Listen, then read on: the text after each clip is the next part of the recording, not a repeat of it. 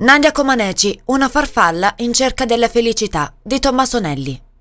Ripetuto volteggio fra apice e baratro.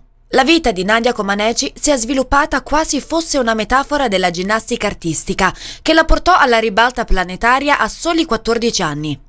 Giochi olimpici di Montreal, Canada, 18 luglio 1976. Una ginnasta romena appena sopra il metro e 50 e poco sotto i 40 kg. Non stupì per la conquista di tre ori, individuale, parallele e trave, quanto per l'euclidea precisione e la leonina determinazione nell'esecuzione degli esercizi. Sembrava nuotare in un oceano d'aria, commentò un cronista mentre lei, con lo sguardo che l'ingenuità di quell'età fa sembrare distaccato, mandava in tilt i computer che non contemplavano il 10 assegnatole dai giudici, incantati da tanta bellezza.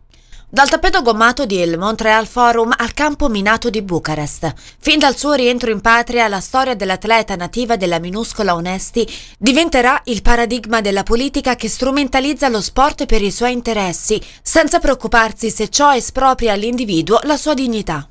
Di Nadia non importava nulla a nessuno, interessò soltanto l'eroina del lavoro socialista romeno, da esibire in occasioni ufficiali e convivi a palazzo come un vanto, un trofeo, un oggetto, da usare a proprio piacimento, come fece Niku, il figlio del dittatore, che con lei ancora non ventenne campionessa intrecciò una relazione dove una villa e una Bentley con l'autista furono il maquillage pubblico per mascherare un privato di lividi sul volto, unghie strappate e umiliazioni morali. Alle di Mosca 1980 i suoi ultimi battiti d'ali, due ori e altrettanti argenti.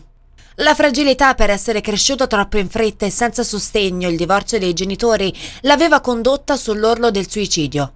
Qualche anno dopo le Olimpiadi di Montreal fu ricoverata per aver ingerito candeggina, mentre dopo i giochi di Los Angeles cominciò a bere, ingrassare ed andare in giro con il volto inondato da un trucco pesante, quasi volesse colpire la vergogna per le vessazioni del regime. Fino alla fine di novembre del 1989, quando il coraggio e la disperazione l'aiutarono a ritrovare le forze per volare, varcò con gli occhi sporchi di fango il confine tra l'Ungheria fino ad arrivare negli Stati Uniti d'America. Qui chiese asilo politico, facendo la modella e la testimonial pubblicitaria per recuperare i 250 mila dollari rubateli da Konstantin Panit, un connazionale messaggiatore che l'aveva accompagnata nella fuga verso la libertà. Ritrovò inoltre Bart Conner, conosciuto proprio in quelle Olimpiadi di Montreal, che sposò nell'aprile del 1996 in una Bucarest festosa e con il quale dieci anni più tardi avrà un figlio, Dylan Paul.